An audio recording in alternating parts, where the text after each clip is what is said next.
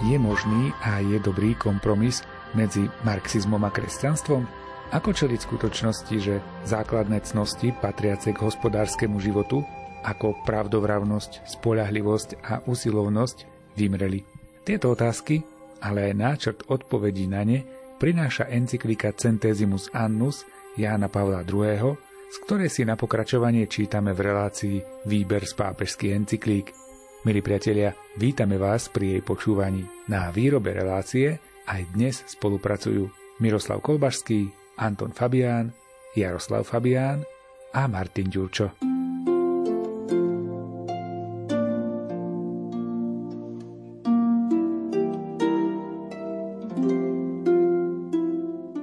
Kríza marxizmu neodstraňuje zo sveta situáciu nespravodlivosti a útlaku, ktoré sám marxizmus využíval a sa z nich živil. Tým, čo dnes hľadajú novú a autentickú teóriu a prax zoslobodenia, Církev ponúka nielen svoje posolstvo o vykúpení ľudskej osoby Kristom, ale aj svoje konkrétne zainteresovanie a pomoc v boji proti spoločenským krivdám a utrpeniu. Úprimná snaha stáť na strane utláčaných a neocitnúť sa mimo behu dejín viedla v nedávnej minulosti mnohých kresťanov k tomu, aby hľadali rôzne spôsoby nemožného kompromisu medzi marxizmom a kresťanstvom.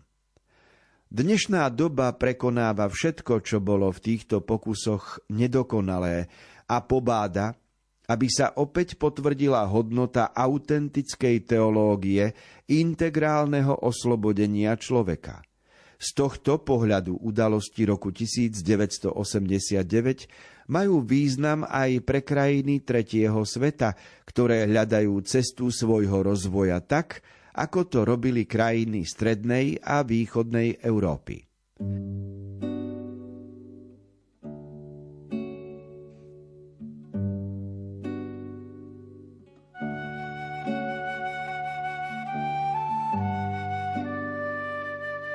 Stále rozvíjame tému cirkvy a robotnického hnutia a po roku 89 sa ukázalo, že ak sa kresťanstvo vysvetľuje autentickým spôsobom, nielen ako teória, ale ako život a prax, tak vidíme, že je postavené na obranu aj pracujúcich ľudí. Pápež spomína nemožnosť kompromisu medzi marxizmom a kresťanstvom ak ide o idei, o myšlienky, ak marxizmus hlásal jednak nenávisť, triedny boj a po druhé hlásal ateizmus, čiže marginalizoval Boha, no tak je s kresťanstvom nezlučiteľný.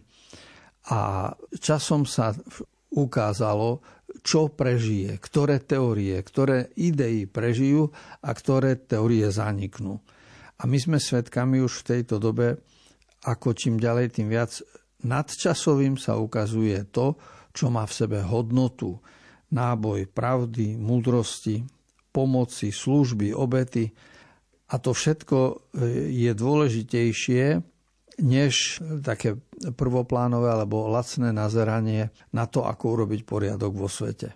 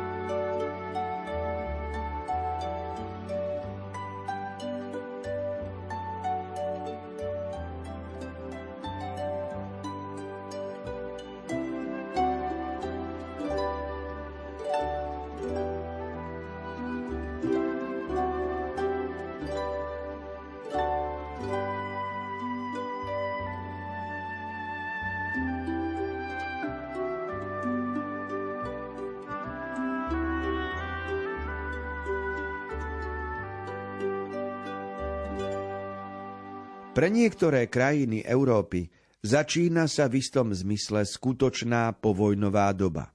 Radikálna reorganizácia doterajšieho kolektívneho hospodárstva prináša so sebou problémy a žiada obety, ktoré možno porovnať s obetami a škodami, za kými sa stretli pri svojej obnove západné krajiny kontinentu po druhej svetovej vojne.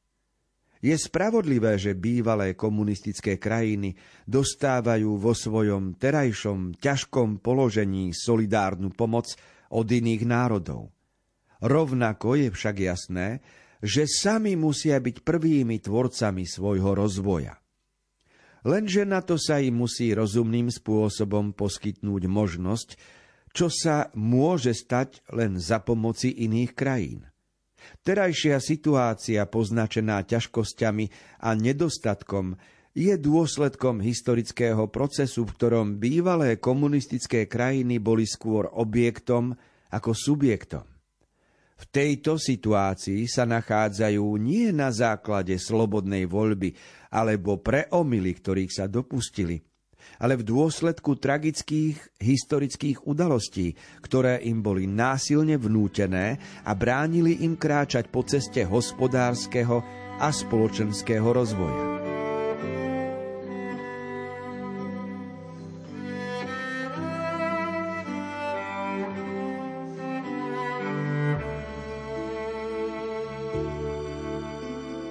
Jan Pavol II rástol ako chlapec po období druhej svetovej vojny a po nej a videl jasne, akú skazu prináša komunizmus, socializmus, ľavicovo orientované hnutia.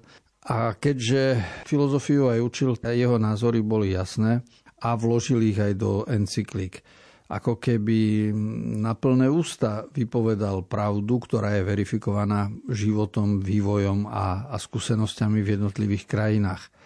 Vychádza z toho, že za posledných 100 rokov krajiny Strednej Európe, kde bola komunistická strana, tak e, boli skôr objektom ako subjektom. To znamená, že tie národy sa stali predmetom útlaku a vlády niekoho iného a neboli nositeľmi moci, rozhodovania, demokracie. A preto nastalo to, čo nastalo, čiže veľký úpadok, veľké krízy, ktoré aj dnes pozorujeme. Takže dôvody, pre ktoré vidíme dnešnú situáciu, nepochádzajú len zo dňa na deň, ale majú za sebou určitý historický vývoj a následky rozhodnutí ľudí, ktorí tu vládli pred nami.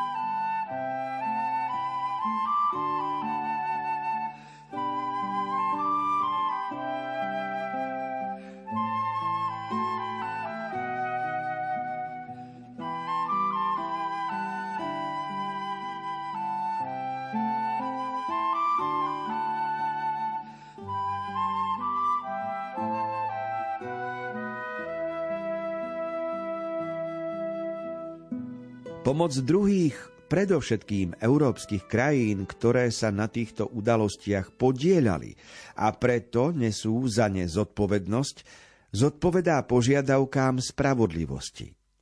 Zodpovedá to však aj záujmu a spoločnému dobru Európy. Európa nebude môcť žiť v pokoji, ak sa konflikty rôznej povahy, ktoré vybuchujú ako dôsledok minulosti, pre hospodársky zmetok, vnútorný nepokoj a zúfalstvo budú len zostrovať. Táto požiadavka vôbec nesmie viesť k oslabeniu úsilia o podporu a pomoc národom tretieho sveta, ktoré často súžuje ešte väčšia bieda a chudoba bude treba vynaložiť mimoriadne úsilie, aby sa zdroje, ktoré svetu ako celku nechýbajú, využívali na pokrok v hospodárskom raste a spoločnom rozvoji a na novo určiť priority a stupne hodnôt, o ktoré sa opierajú hospodárske a politické rozhodnutia. Obrovské prostriedky sa môžu uvoľniť odbúraním enormného vojenského potenciálu, ktorý bol nahromadený na konflikt medzi východom a západom. Tieto prostriedky by sa mohli podstatne zvýšiť, keby sa podarilo na miesto vojny nájsť spolahlivý spôsob riešenia konfliktov a tak rozšíriť princíp kontroly a obmedzovania výzbroje v spojení s vhodnými opatreniami proti obchodu so zbraňami aj na krajiny tretieho sveta. No predovšetkým sa bude treba zbaviť takého zmýšľania, ktoré vidí v chudobných osobách i národoch akési bremeno a nepríjemných dotieravcov, nárokujúcich si konzumovať, čo druhí vyprodukovali. Chudobní sa dožadujú práva podieľať sa na využívaní materiálnych dobier a zúročiť svoje pracovné schopnosti na výstavbu starostlivého a šťastného sveta pre všetkých. Pozdvihnutie chudobných je veľká príležitosť na morálny, kultúrny a hospodársky rozvoj celého ľudstva.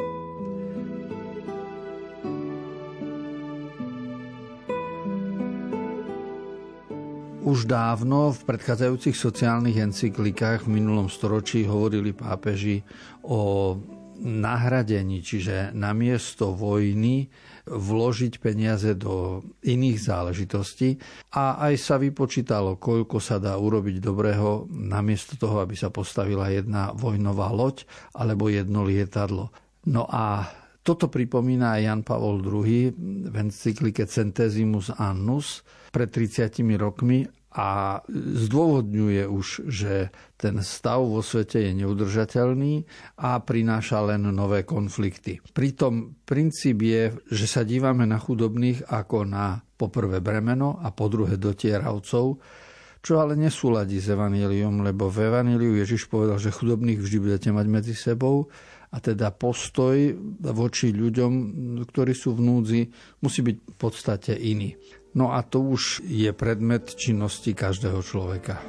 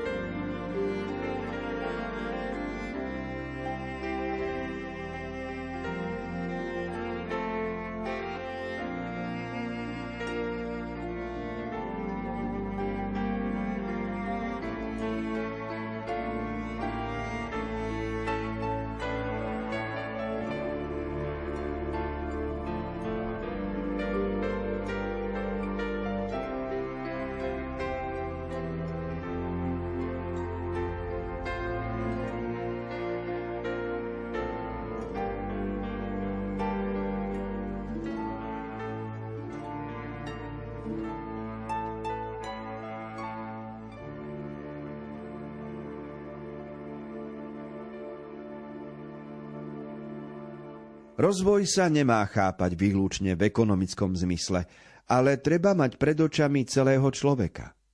Jeho cieľom nie je len pozdvihnutie všetkých národov na úroveň, akej sa dnes tešia bohatšie krajiny, ale aby sa spoločnou prácou ľudí budoval dôstojnejší život a skutočne pozdvihla dôstojnosť a tvorivosť každého jednotlivca, i jeho schopnosť odpovedať vlastnému povolaniu a v ňom obsiahnutej výzve Boha. Na vrchole tohto procesu stojí uplatňovanie práva i povinnosti hľadať Boha, poznávať ho a podľa tohto poznania žiť. V totalitárnych a autoritatívnych režimoch bol do krajnosti hnaný princíp prednosti moci pred rozumom. Človek bol nútený prijímať svetonázor, ku ktorému sa nedopracoval vlastným rozumom a využívaním vlastnej slobody. Tento princíp treba zavrhnúť a v plnom rozsahu uznať práva ľudského svedomia, ktoré je viazané prirodzenou a zjavenou pravdou. Na uznaní týchto práv spočíva prvotný základ každého politického autenticky slobodného zriadenia. Tento princíp treba z rôznych príčin znova zdôrazniť.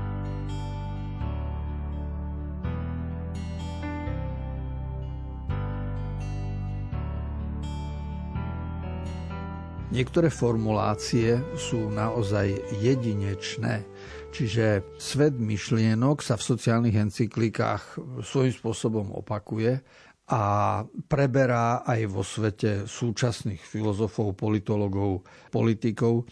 Vidíme to napríklad pri voľbe našej prezidentky, akú úlohu zohralo slovo pravda, spravodlivosť, zmysel pre poriadok. Alebo pri voľbe českého prezidenta Petra Pavla znovu zohrali tieto termíny hodnotové záležitosti. Pravda, spravodlivosť a poriadok v krajine veľkú dôležitosť. A toto všetko sa vyskytuje v sociálnych encyklikách pápežov už dávno, niekoľko desaťročí dozadu. Ale čo je zaujímavé, v 29. článku encykliky Centesimus Annus z 91. Diana Paula je, že ako jasne definuje niektoré princípy. Napríklad princíp moci pred rozumom znamenalo v minulosti, že komunistická strana mala svoju moc, dávala ju riadne pocítiť, zatvárala ľudí, ktorí mali iný názor. V 50. rokoch mnohí boli obeťami totalitárneho väzenia a to neboli len ľudia z náboženstva, ale aj z medicíny, aj ľudia z histórie, z učiteľstva. A z... Každý, kto mal trošku iný názor a bol označený, tak bol ten, ktorý bol kandidát na väzenie. Preto mnohí potom v Jachimove a vo všelijakých PTP táboroch, pracovných táboroch mnohé roky museli pretrpieť. Princíp moci pred rozumom znamená, že vtláčame niekomu svetonázor a teda bránime mu, aby sa dopracoval k názoru na život a svet pomocou vlastného rozumu a využíval vlastnú slobodu. A to je nešťastie, to je zlo, proti ktorému sa vždy musíme postaviť, lebo Boh dal človeku slobodu, Boh nás obdaroval ako ľudské bytosti tvorivosťou a užívaním rozumu a máme sa dopracovať k určitému poznaniu, k určitému názoru na život a svet a zmysel života aj budúcnosť. Preto za základný nedostatok ľavicovo orientovaných komunistických a socialistických názorov treba považovať prednosť moci pred rozumom.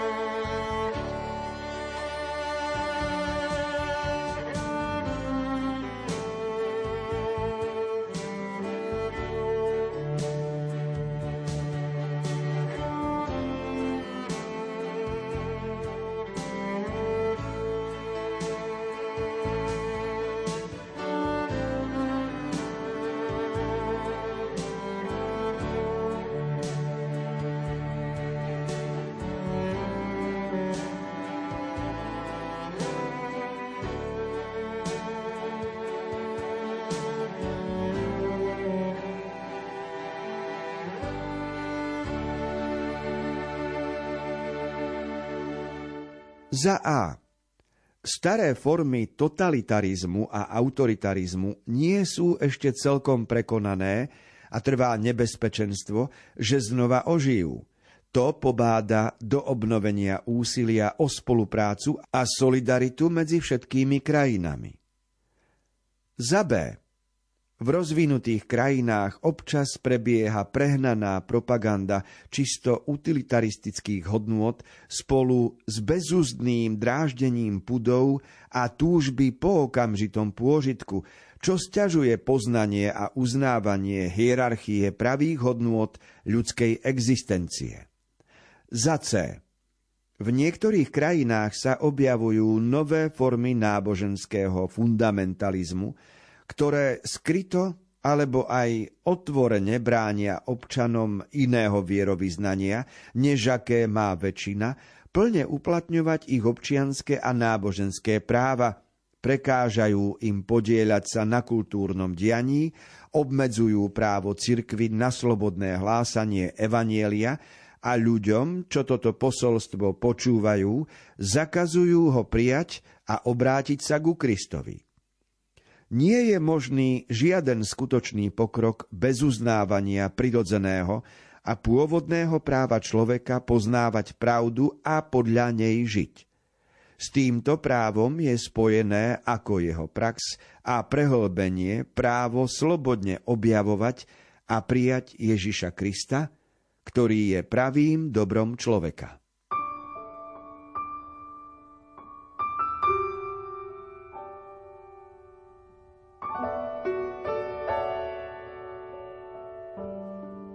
Keď vidíme rôznorodosť vo svete, to, ako je krásne vymyslený a tá rôznosť je i na lúke, v kvetinách, tá rôznosť je v ľudskej rase, tá rôznosť je vo veciach technických, prírodných všade, tak potom sa pýtame, prečo by malo byť kresťanstvo a ohlasovanie Ježiša Krista dôležité a prečo nie je správne, ak v niektorých krajinách sa bránia. Sú politické režimy v mnohých moslimských krajinách, mohamedánskych, kde je kresťanstvo považované za nebezpečné.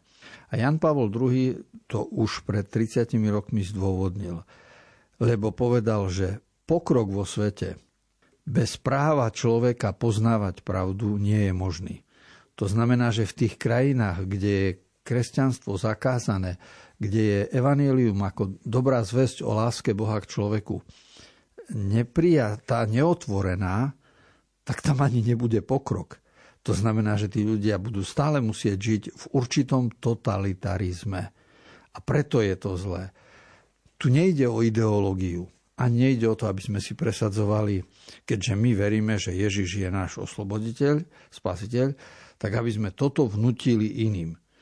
My to nepotrebujeme nikomu vnúcovať, ale zistujeme, že pokrok vo svete nie je možný tam a v takých krajinách, kde je zakázané ľuďom poznávať pravdu a podľa nej žiť.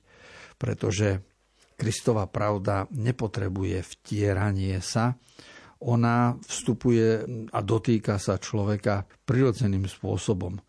Tak ako sa kocka cukru rozpúšťa v káve, alebo tak ako kusok sviečky zaženie tmu, tak aj Kristovo posolstvo zaženie tmu nezmyselnosti života.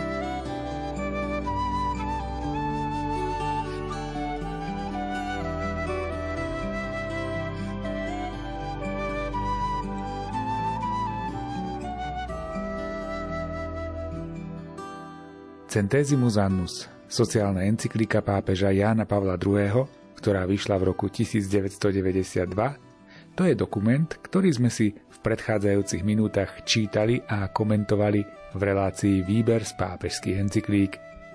Milí priatelia, ďakujeme za vašu pozornosť a tešíme sa opäť o týždeň, kedy budeme v čítaní pokračovať. Reláciu pripravili a z Košického štúdia sa lúčia Miroslav Kolbašský, Anton Fabián, Jaroslav Fabián a Martin Ďurčo.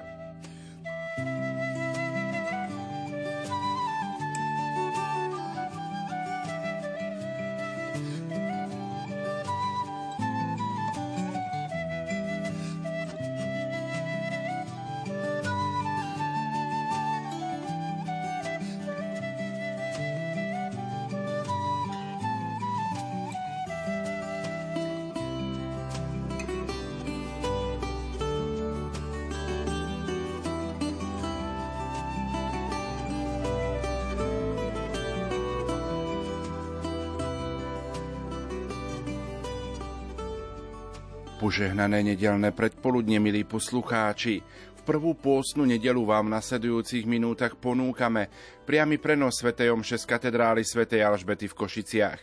Celebruje ju Alan Tomáš, dekan farár farnosti. Na organe hrá Jozef Vaško. Pri Sv. Omši sa budú spievať piesne z jednotného katolického spevníka čísla 151, 133 a 150. Technicky spolupracujú Peter Šulc a Peter Ondrejka. Želáme vám ničím nerušené počúvanie.